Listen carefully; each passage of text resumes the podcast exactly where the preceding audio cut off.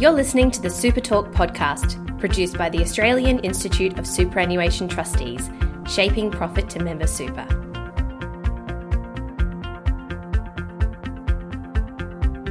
Hello and welcome to Super Talk. Today we're discussing modern platform solutions. Now this is an area that sits at the crossroads of investing and technology, and it's becoming increasingly important to drive efficiency and capabilities as we future-proof our superannuation system. With us today is Jane DuParis, Peter Stevenson and Felicia Truen from JP Morgan, CBUS and Australian Super respectively. Jumping right into it, Jane, what opportunities are there for funds that look to build an investment platform as opposed to maybe a traditional approach? Yeah, look, I think there's a wide range of funds out there, and they're all at different sort of stages in their platform journey, if you like. You know, some have been at it for a few years, some are just getting started, or some might have an existing platform and then be building out a new capability. But I think the opportunity is there to look at the sort of the full ecosystem, if you like, of components that make up what a fund needs to do, and then they can work with the right vendors and partners to come up with the solution or the approach that makes sense for them. They can pick the best of breed technologies that they want to choose. They don't need to. I think we've seen pretty clearly that a one-stop shop or a turnkey solution is not the right fit. Funds need to be able to have the choice to pick the different components that make sense for what they're doing. Does this ring true in Fundland? Well, our primary focus at CBUS right now is to build an investment data management platform which can bring in data from numerous different sources, from numerous different applications and systems. Same for us at Australian Super. So anything that, from a technology architecture point of view or a business architecture point of view, would give you some of the benefits of platform solutions is something, as a growing fund, we're really interested in. And Felicia, what approaches have you taken in communicating with the Australian Super Board while going under any kind of development? In building a new investment platform, how do you sort of take them on what I imagine is quite a complex and technical journey? So I think for us and for me as a technologist, take a similar approach with boards as you would with anyone who's a non-technologist. So board directors... myself. Okay, so we can try it with you. Board directors, very busy people. They have a lot of things to be concerned about. And so although they might have a passion and interest in technology and the concepts we're talking about, to take the time to be able to understand them in detail, to then be able to discharge their duties is asking an awful lot if you want them to understand complexity detail. So for us, we look to communicate technology in a way where you invite people into a conversation versus alienate them. So you use terminology that they understand. And when it comes to something like platforms, and we also speak about this when we talk about things like APIs or cloud or ecosystem or agile, that we say, how do I talk about that in a language that invites someone in? So platform is something where we talk about that it has two key characteristics. Number one is that you can build on it, and number two is it has interoperable elements. And then in addition, when we talk about platforms, we say, well, why do we care about that as Australian Super? And most roads, when you talk about platforms, will lead to data. And the why around data is around volume, it's around velocity, and it's around variety. So I use a platform versus a small little database because I want to consume huge amounts, volumes of data. I want to use a variety of data that is from all different sources, and I want to be able to constantly be updating, consuming different data. Peter, on the other side of the coin, speaking of taking people on that sort of journey, you have your investment teams. How do you drive uptake and buy-in when organisations and teams are kind of used to legacy systems? Yes, at CBUS we have our investments team love Excel. We have over 70 Excel models, and the way we've approached it is to start out by building beautiful visualisation dashboards in Power BI and sharing them with the team. We've had a few what we call high-vis sessions because CBUS is the construction and building industry, where we show what these Power BI dashboards can do, how interactive they are, how you can drill in all the way down to the security level, And the investments team loves it, and we've just been inundated with requests to build more and more dashboards for them off of the data that we have.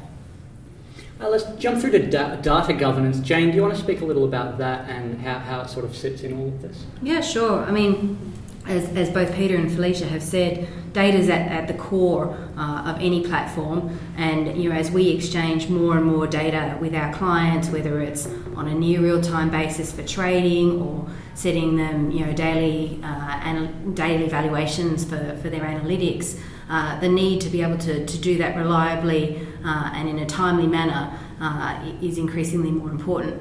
But you've got to surround that with strong governance. You know, you've got to know what the data is that you're sending and receiving on the fund side. You've got to have a common language to be able to describe what it is that you're providing and sharing, so that as funds they can rely on what they're getting and understand what it is that we're sending. So you know, we've been lucky to be able to leverage the governance frameworks that the whole of JP Morgan has. And you know, that can range from tools to definitions of roles, and making sure that we have individual people who are accountable for specific data sets that we're using ourselves and making available to clients. I've heard that one of the things that keeps trustees up at night, one of the worst sort of things for them, is data security and cyber security. How do you guys, Felicia and Peter, how do you approach that in your roles? So for us, I would say the neat summary is that when it comes to IT security, that it's a non-negotiable. It is the most important thing to us. We have a brand which is associated with trust, and unless you secure a member's data and a member's assets and make that the absolute top of your priority list, then if you're not doing that, you're probably not doing your job right. And I would say as well that it's really important, even if you don't believe in that from a purpose perspective, is that you have to understand the increase in cyber incidents and also the very, very heavy focus that our regulators are now taking when it comes to being able to demonstrate before a cyber incident that you are well prepared and well protected. And from a platform perspective, architecturally and from a solution, that you look to build sort of security by design into everything that you do. Much the same for you guys over at CBUS? Yeah, at CBUS we actually arranged with the vendor that we would not put any data into the platform until we were comfortable with that the security was up to the standard that we required, and that we would not start paying any licence fees until we were comfortable with the security, so absolutely not negotiable. What are the key success factors in the implementation of a new platform or technology?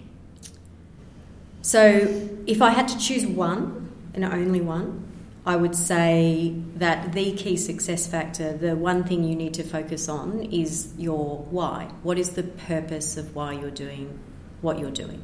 So technology projects historically would plant their flag at the point and high-five each other at the point when they've released a system into production.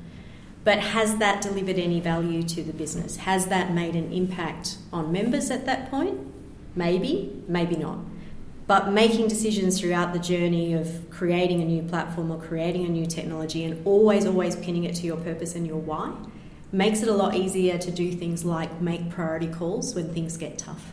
And at the end, to have measurable evidence of the fact that you've succeeded that ties to your fund strategy and your fund purpose.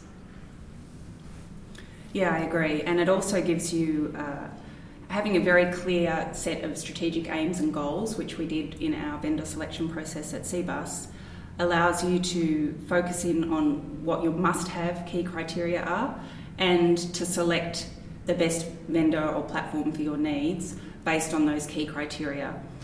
And which is also a useful thing to come back to when you need to tell vendors why they didn't get selected. Yeah, I guess I just probably round that out to say picking a you know, a goal and sticking with it is probably more important than, you know, spending ages analysing, you know, what the possible alternatives are. Start with something, have a go. If it doesn't work, throw it away and start again. Yep. But having a purpose and getting going is more important than spending forever deciding what it is that you're going to try and do holistically. Okay, so final question to round us out. How do you know when you have implemented the right data management solution, and are you ever really done?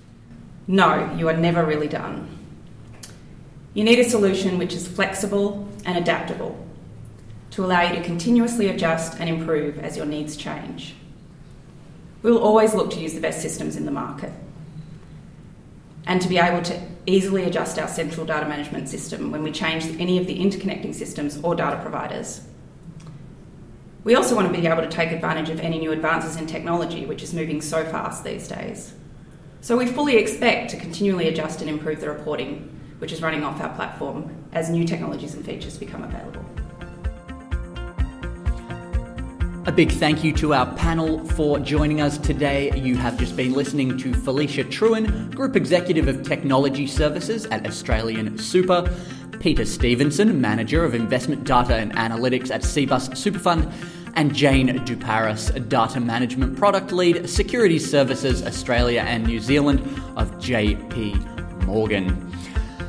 We would also like to extend a big thank you to Terry Thomas from JP Morgan for her assistance in setting up today's episode. If you enjoyed the show, please head to newsroom.aist.asn.au for plenty more for all topics across superannuation. Until next time, bye for now.